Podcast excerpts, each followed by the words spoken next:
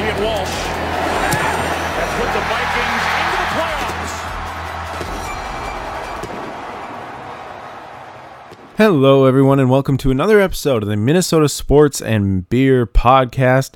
And today we are going to be taking a look at the Minnesota Vikings for the rest of the season. We're going to be evaluating each game a little, just very briefly, and then uh, take a look at what we're looking at at the end of the season. So the Minnesota Vikings are currently sitting at three and three. Um, so basically, coming off this last bye week, we're starting fresh, clean slate. Let's see how we're looking. Um, this Sunday, Halloween night, we are home against the Dallas Cowboys, who are also going to be coming off of a bye week. So both teams should be healthy and rested. The only the only unfortunate part for the Vikings is that we will not have uh, Patrick Peterson for the defense, which the secondary has been pretty brutal this year, so that does not help at all, especially when you're going against a team that has a good quarterback in Dak Prescott, good receivers with CeeDee Lamb and Amari Cooper, and a good running game uh, with Elliott, Ezekiel Elliott. So I am going to go with a loss for the Vikings off the bye week. I just think that their secondary is depleted without Patrick Peterson. Um, and, you know, it's not like you can stop the pass game and not worry about the run game because then Ezekiel Elliott's going to go crazy. Uh, they're they're a dual threat team. They put up points. They have a solid offense. Um, Cowboys rush D is actually doing pretty well this year uh, as well. They're averaging 86 yards per game so far. So it's going to be tough to kind of get a dual attack going for us. Um, so the first game off the bye week against the Cowboys, I have us taking an L. Game number two, uh, we will be away against the Baltimore Ravens. Still no Patrick Peterson as he is on IR. Uh, so he has to miss at least three games, not three weeks. So the bye week last week does not count towards that. This is another good run defense, also averaging 86 yards a game. Uh, Lamar Jackson, dual threat quarterback. Vikings in the past have never fared well with quarterbacks that can run and throw the ball. So I'm going to have to go another L for the Vikings. So coming off the bye week, I got back to back losses for them. And then the next week we are away against the Chargers. The Chargers defense is not great. So this is where I think that the Vikings could get their offense going. I think after two losses, Zimmer is going to be pretty upset.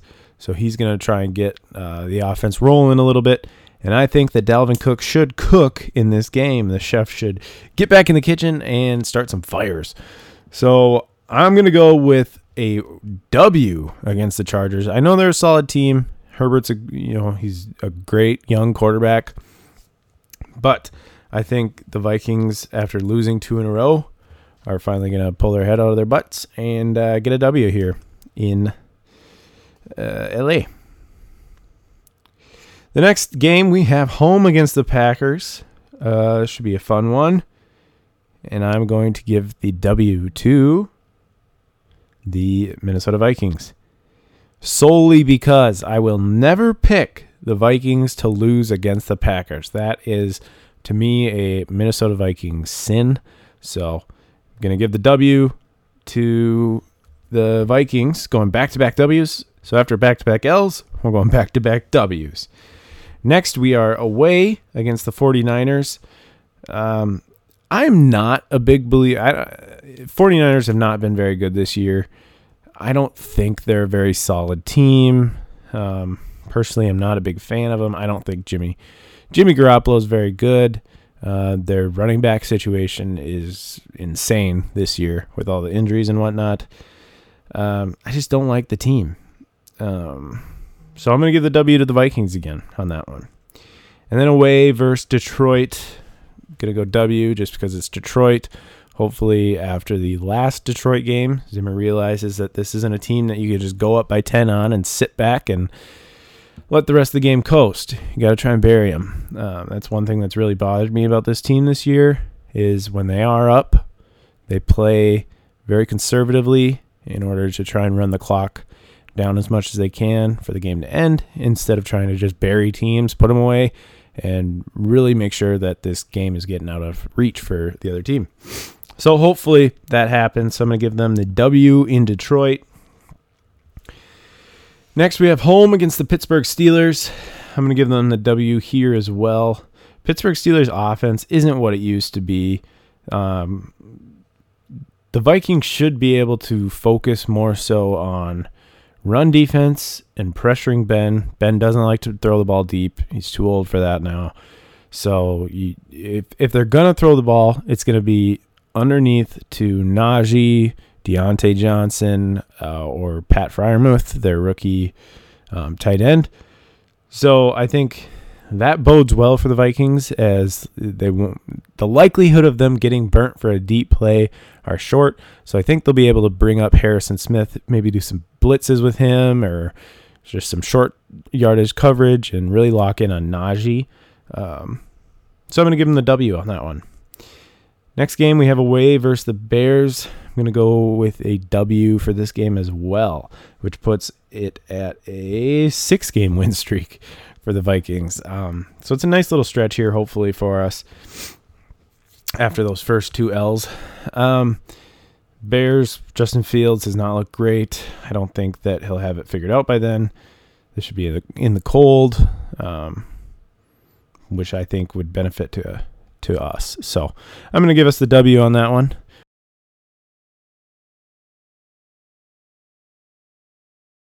Okay, next game is home against the Rams. Matthew Stafford returns to Minnesota. This is a high powered offense.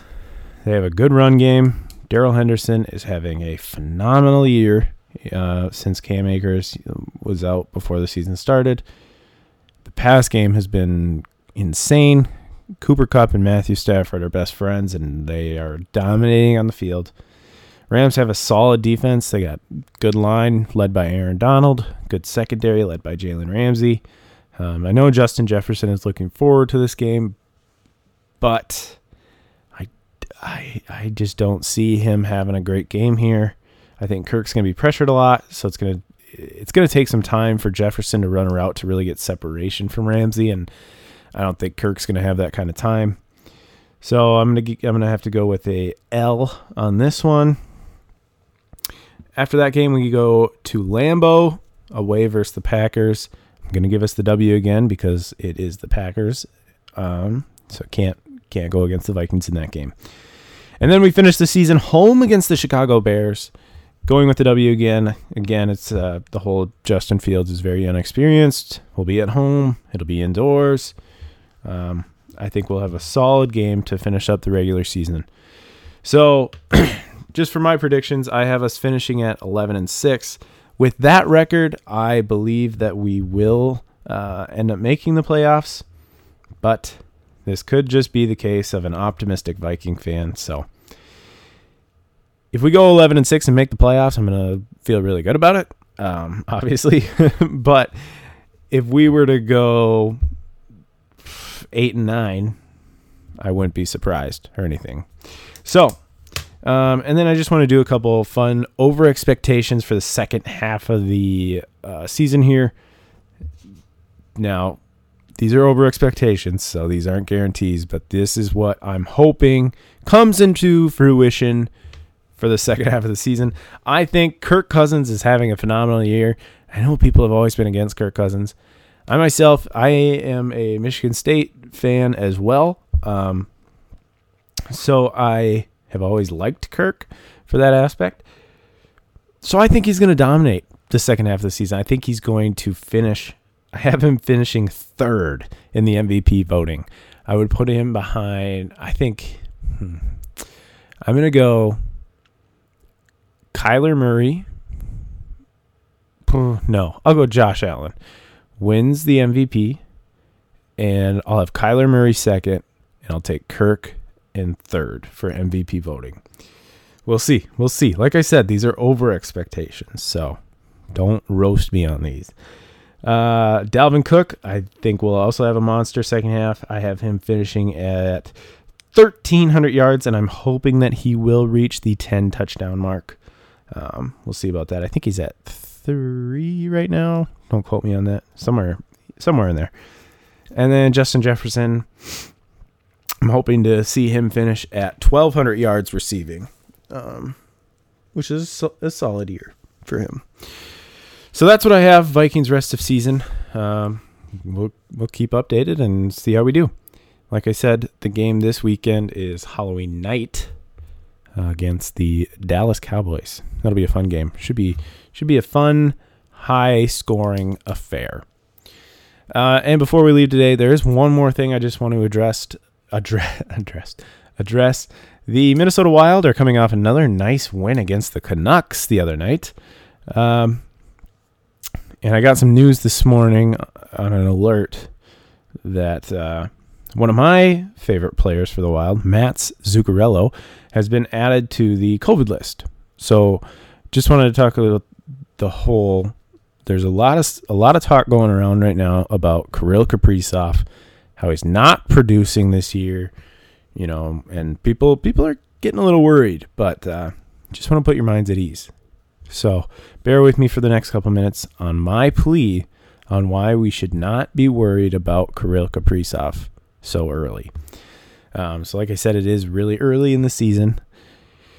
The thing with Kaprizov is, right now, I think because of that big contract, because of the big rookie year, um, obviously teams teams figured him out a little bit. They've they figure out it's it's the same in every sport. You could have a rookie come in and just completely dominate, but then eventually teams find a way to bring it back into reality. These are professional teams. This is this happens everywhere. Um, I think right now Kaprizov is just trying to be too fancy doing everything. I think he's trying to. I think he's just trying to be like this big superstar that's making these crazy passes and he's splitting between three defenders and you know doing all this crazy stuff. And I don't. I think teams are more so much more aware of him that they aren't allowing that to happen. So the thing Kaprizov needs to do is he just needs to calm down and make the simple plays. That's the, the biggest things for him. And he is on a line with Mats Zuccarello, who I, I understand they're best friends and everything, and that, you know, the chemistry and everything could be there and work for you. But the problem is that uh, Kaprizov and Zuccarello, they are both currently looking to always make the extra pass. So I feel like they're just trying to move the puck way too much. And I think that's why um, it's it's kind of hurting both of their development so far. So, like I said this morning, Mats was placed on the COVID list. I don't believe. I'm going to guess that he is not going to be available for the next game. Uh, let me take a look when our next game is. Oh, it's at the Kraken, the new Kraken. Oh, they play tonight. Okay tonight at 9 p.m. Uh, against Seattle Kraken. So, yeah, we'll definitely not be ready for tonight then. Which I think this could be a, a bit of a benefit for Kaprizov. So, tune into the game tonight and just watch Kaprizov. I'm I would really like to see them since Zuccarello's out. Put Kaprizov on a line with Kevin Fiala. Kevin Fiala especially I think with all the off-season antics of the contract and him, him only getting a one year and him kind of being like pissed off about it. I foresee Kevin Fiala wanting to score goals, wanting to show the team, hey, look what I can do, like in your face kind of deal. So I think putting Kaprizov, who's trying to make like these nice passes, give him Fiala, who's just gonna he's going to be at those because he's to be at those spots where Kaprizov is currently throwing the puck sometimes, and we'll see Kaprizov like center the puck, and then nobody's there, like nobody's home. Fiala will be there because Fiala is crashing the net. Fiala is looking to score the puck. I think that would help Kaprizov a lot. Um, and then if Fiala were to get in the outside, I think maybe then Kaprizov will feel more comfortable attacking the net if he he knows that he doesn't just have to be an assist guy. So hopefully, I don't know. I don't know what they're going to do for the lines tonight. But I would love to see him and Fiala on a line and just kind of see what they can do. You guys also just remember that sophomore slumps are common. Um, so I'm not worried at all about Kaprizov. Uh, the good thing with this Minnesota Wild team having Kirill and during this slump is that this team is good. They are good enough that when he goes through this slump like he currently is, they're still winning games. They're five and one this year, so it helps. It's going to help Kaprizov not have to rush back. Not going to. He's not going to feel like he's letting this team down because we're still winning. We have a good enough squad around him that they can just keep keep getting some W's. He uh, Kaprizov's facing adversity for the very first time in his NHL career. We have to be patient with him until he finds his groove of being patient on the ice. Be patient with him so he can find his patience. This happens all the time. There's no need to worry about Kirill Kaprizov. He is a phenomenal talent. I think, you know, Dean Evason is going to get him going. So definitely tune into the game tonight. It's just going to be fun um, since the Seattle the, with the expansion team. Should be a fun one to watch. But uh, that's all I got for you guys this, so far. So remember, Wild tonight and uh, your Vikings on Sunday. And shout out to the Minnesota Timberwolves for beating the Milwaukee Bucks last night. Great game. Anthony Edwards is a stud. Oh, he's he's so fun to watch. Um, it's a fun team to watch. Chemistry's there. Also, if you haven't had a chance yet, go on to the Minnesota Timberwolves Instagram account and look at the picture that they posted after the win of Anthony Edwards in front of the Wisconsin sign. I am not joking you at all when I say this is one of the greatest pictures of all time. I took a screenshot of it and I set it as my phone background because it is just that great. So go check that out. You will not be disappointed, trust me. If you guys want to get more up to date uh, type of news for your Minnesota sports and just some random like Minnesota beer stuff, make sure to follow us on TikTok, Instagram, and Twitter at MN Sports and Beer.